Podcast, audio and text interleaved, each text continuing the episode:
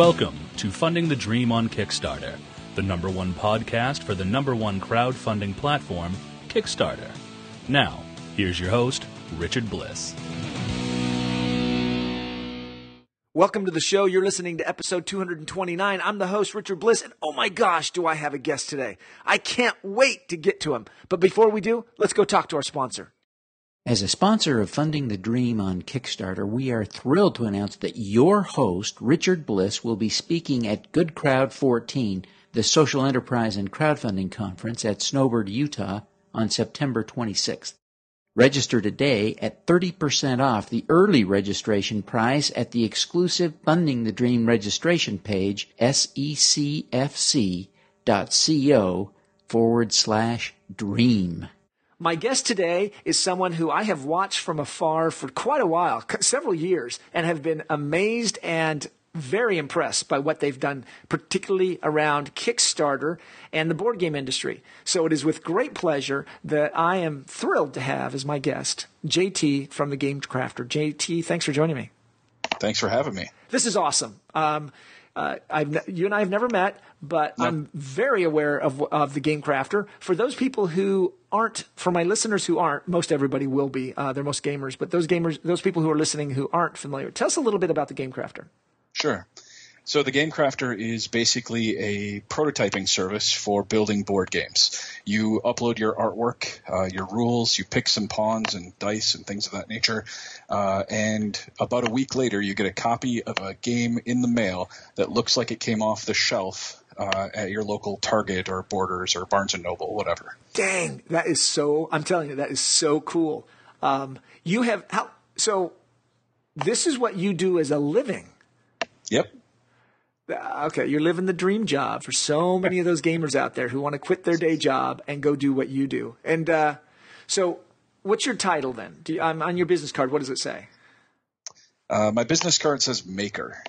I like that. You're, that's that's like one of those uh, science fiction. The guy who's big head, almost like the Wizard of Oz type thing. Yeah, I am quite, the maker. Not quite scientist, but it's good. It's pretty good. I am the maker. It's like, yeah. It's wow. That's pretty I, awesome. It comes from, uh, you know, I write all the software that runs our website and the back end processes, uh, and all the software that controls the machines that, you know, actually uh, cut everything. I help design all of the robots that, that actually do the work of making the games. So, um, yeah, that's where the maker comes from. That's a, and that's an awesome name. And uh, now that we've got MakerBots with the um, with the 3D printing. I think that's a great that's a great title. Uh, that's Thanks. a great title. So tell us a little bit. So GameCrafter, let's let's let's.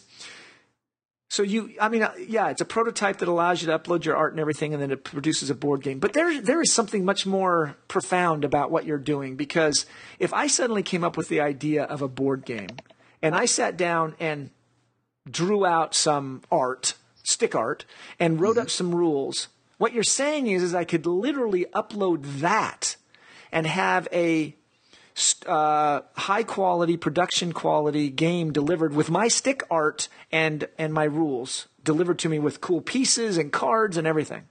Yep, cards, boards, tiles, the, even the box. We'll make a professional looking box for you. How? So. I mean, how did how did you start doing this? How old is GameCrafter? GameCrafter's been around five years. Uh, we we started it as a, a, showcase of our technology. I, some business partners of mine and I were looking for a way to show off uh, what we could do with our software consulting company, um, and so we threw around a bunch of ideas, and the Game Crafter was one of them, and it ended up being the one that we chose.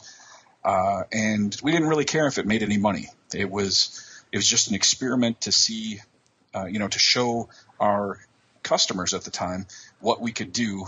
Uh, you know, it didn't. It turned out to make it turned out to make money, and you know that wasn't what we went in for it for. But uh, it's amazing. So GameCrafter doesn't just support you; it supports other people. Oh yeah, it's um, the three business partners and then all of the employees that actually uh, work at the game crafter making the games doing customer service that sort of thing. In the game board game industry so often it's a single individual who's kind of doing their thing and you've broken out of that. You're, you're doing this full time you're in the board game space like, and we said at the beginning of the show it's kind of like you're living this dream of so many people who are listening who that's what they want to do. So give us a sense just I mean, how? Give us some. Do you have some numbers you can share? Just kind of the scope and reach that GameCrafter has reached now after five years. Sure. We um, we have fifty thousand plus users. I don't know exactly how many. Maybe it's closer closer to sixty thousand now.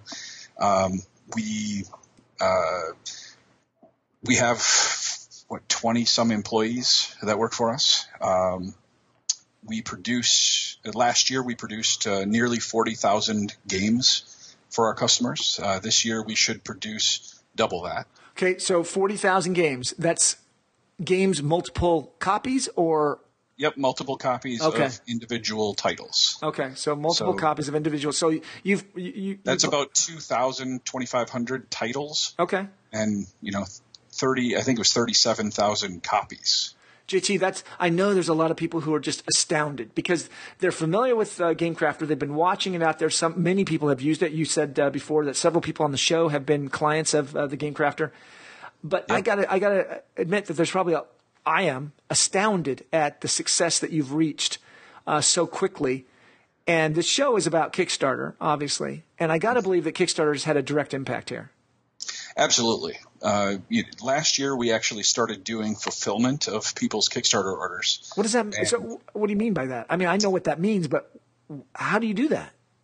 Well, uh, basically, um, some game designers are going to, you know, they aren't going to do a Kickstarter that will get them far enough to to send it off to China and get 2,000 or 5,000 copies made. They just can't raise enough. So even if they were able to get the the cost down, let's say to five dollars a copy by going to China, if they needed to get 2,000 copies in order to make the print run work, that's still, you know, uh, ten thousand dollars that they would need to raise, right? Um, so And if they've only raised, if they've got hundred people who backed it, and they've you know they've raised five thousand dollars, that's Exactly. The math just doesn't work for for those. So if you and a lot of people aren't able to even get it down to five dollars a copy. It might be ten dollars a copy when it, once all is said and done. So um, you know you have to raise a significant portion of money. Uh, where it's easier to especially on your first Kickstarter, it's way easier to hit a goal of one thousand or five thousand dollars than it is to hit ten, fifteen, twenty thousand dollars. So so you could be. What you're telling me then is that you could actually allow somebody who's paying attention to say, "Hey, I got this game idea. I'm going to test it out. I'm going to raise two thousand dollars, and with two thousand dollars, I can print." You know, a hundred copies. Let's just, I'm just throwing Yep. numbers out there. And if I get a hundred backers, I can make this game and get it out there and do a test market. If it takes off, great, but I didn't, but I actually did make a game. It did get printed, it did get published, and, and it got sent to 100 people. And you can actually fulfill that and send it to those 100 people for them? Yep, we'll manufacture it and we'll send it directly to them for you. So you don't actually, you won't get a hundred games in your living room. Instead, we will actually mail out the hundred individual copies to each of your backers Okay, so, on your behalf. So let's in the in the in the rest of the show that we have remaining. Let's talk about then how um, how game how somebody could run a Kickstarter campaign using GameCrafter. Can we t- can we take a few minutes and go over a few points of what people could do? Because Sure. I, I think honestly you've been around for a long time. Everybody knows it, but I don't think anybody has really. I don't think it's risen to the awareness in the industry just how extensive you can do, go about offering somebody fulfill, fulfillment production, all of these different pieces of a Kickstarter campaign. So can we do that? Absolutely. So okay, so let's say let's pick three. What three things would you share with somebody to help them understand how they could use GameCrafter to run their Kickstarter? Sure. I think the first thing would be whether or not the game is a good one to kickstart. Um, and this that's more general than just the game crafter. It's in general. Okay, is it so- a good one to be your first one? Are we talking about components or are we talking about playability? Uh, well, playability aside, it's components that we're really talking Okay. about. If it's All right.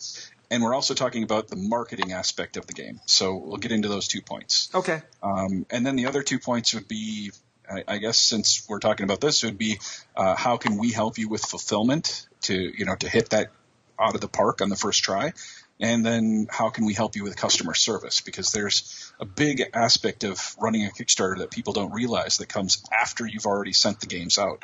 There's customer service, and that's whether you run it through us or you do it yourself or you go with someone else. Perfect. So let's let's cover those. Um, so start with number one. Uh, deciding if your game is any good from a component standpoint. So explain Right. that. Okay, so there's a couple different things uh, that can kill a game right off the uh, off the bat, if it, especially if it's your first title. Um, one is if it goes to if it has a if it serves a specific niche that isn't very motivated to buy it, or if the niche is very small. So uh, a great example of this is educational games. Uh, educational games are notoriously hard to win in the regular marketplace or on Kickstarter simply because generally they aren't very fun. So if you're going to get people engaged, you have to get people engaged in something they're really interested to learn about, and therefore they can, you know, they'll be willing to shell out the money. Uh, and a great example of this was uh, Bernard Hamacher. He was on your show a while back, yep. talking about his game Japanese the Game. Yep. Uh, there's a, you know, it's a niche audience, but it's a large enough niche audience well, it caught him and I by, both by surprise. I provide some consulting for him uh, uh, b- before that project launched, and I didn't tell him till afterwards that I didn't think there were going to be hundred people that backed that game. Uh, yeah, but because and he even was surprised because the niche for Japanese learning was much bigger than the Japanese gamers, if that makes right. sense. Right. Absolutely. And and I think that has to do with because there's this huge subculture of J-pop and uh, anime. Oh yeah, to, like yeah. Oh yeah, all of that. All of that just he just got there and it just took off and he cleared $100,000 for a little game that he was just looking for a little bit of money. Okay, that's yep. a perfect one. But there are components too, right? I mean, sometimes yep. the other go, half of it, the other half of it is absolutely components, like you said. It's the and the big thing is here uh, a lot of people come in thinking on their first game they want to get all these custom little metal bits or plastic bits or wooden bits or whatever, and that is just insane on your first Kickstarter. Um, the reason for that is that the tooling on that, even if you go to China, if you do it in the U.S., the tooling on it is going to be about twenty thousand dollars. If you go to China, it'll be about five thousand dollars. But that means that just to get a tool made, essentially a screwdriver that that forms this thing, right? A tool will be $5,000 before you've shipped a single game. Oh my gosh. So if you want to get, and that's just if you need one thing. Now, if you need a dozen different things, you might be paying for a dozen different tools, depending on how it is that you're making it. So um, there's a lot that goes into you know those custom bits that makes it virtually infeasible to um, or you know nearly impossible to win on your first Kickstarter if you're you know building that into the cost right off the bat. Keep it simple. Keep it simple, especially on your first Kickstarter. After you've started building a name for yourself, you can start to pull off those kinds of things. Jamey Stegmaier, a perfect exactly. example, right? Yep. Where, where, he actually even did a Kickstarter campaign just for the components because he'd reached that level. Yeah, and raised hundreds yep. of thousands. Okay, so that's a good one. So point two Game Crafter and Fulfillment. This is an interesting one. I was not aware of this. Yep. So Game Crafter and Fulfillment, we basically, basically you can run your Kickstarter and have us fulfill. So we're going to manufacture your games and we'll ship them out to each of your, each address of your backers. And you can ship out multiple titles at the same time and save on shipping and things like that. We have a system called the BOF, uh, Bulk Order Fulfillment Service, where you basically upload a spreadsheet of the addresses and the titles that you want to ship we manufacture them and ship them out for you, and you're done. So at the point that you upload the spreadsheet, after you've paid, you're done. You can go sip your cocktails, your mai tai, and we will do all the work. And that's it. I mean, that's it's, it. It's that simple. It is that simple. Okay. Is there so, is there a scalability issue here? I guess not, right? You don't. No, we uh, we scale up fine. I mean, we're we've done uh, Bernard's uh, Kickstarter. You know, he raised one hundred and forty thousand dollars, and we did his Kickstarter. So, uh, if we can do his, I'm sure we can handle you sure, know the five thousand sure. or ten thousand that most people are going to raise. All right. Um, and then let's talk about this last one. We've got just a couple of minutes here. Let's talk about this last one. Because um, you, when we were talking before, you said that this one's actually kind of one of those that's really important to think about before you launch your campaign. Yeah, customer service is so important to running any business. Um, but especially one where you have direct interaction with your customers, like a Kickstarter. So, uh, and customer service doesn't end when your campaign ends. That's when it actually starts. Um, because at that point, they're asking, they've given you the money, and customer service really happens when after a customer has given you their money. That's when they become more demanding. That's when they have skin in the game. And so therefore their, their questions really need to matter to you. Um, and so uh, some of the common things that people don't realize is, you know, I've already shipped out all the games, but I'm getting all these questions. Well, you got to build in a lot of time. Think about how much time it's going to take you to actually answer all those questions after fulfillment. Some common ones are things like, uh, my game never arrived. My game went to my old address. Uh, the game arrived, but it was damaged in shipping. So how do you step in and what's your role here then? Well, uh, you'll still, you know, if you use us for fulfillment, you're still in charge of talking to your customer. We can't do that for you.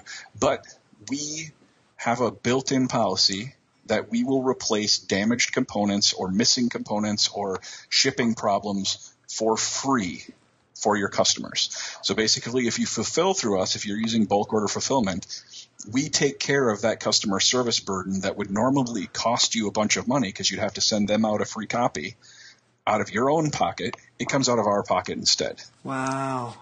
Yeah. And so it's basically no questions asked. If there's a damage situation, we usually ask for a photograph to show us the damage so we can pack it better the next time or, you know, whatever whatever occurred. If it was left in the rain, you know, leave a note on it, don't leave it in the rain, that sure. sort of thing. Sometimes the mail service actually needs those kinds of notes. Right. Um, but right. yeah, that's it. Wow, JT, this has been this has been awesome. Uh, I, I just feel that there's so much more to talk about. I want to talk to you. I want to ask you about uh, pricing and funding and um, cost of components and um, how can I make my game more attractive? Artwork, uploading, test. I mean, there's so much for me to ask you. If I could, we arrange a time for you to come back and address a lot of these different questions.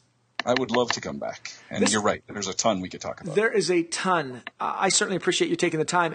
Thanks for having me. Well, I am I am ashamed that we I took too long to reach out to you and uh, have you on the show because this is absolutely invaluable um, stuff.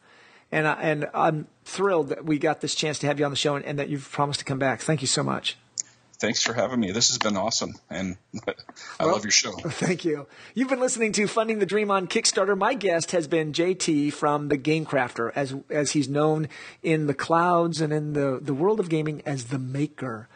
JT is. Uh, got some amazing information that I think was inspiring to me. That means it was inspiring to you.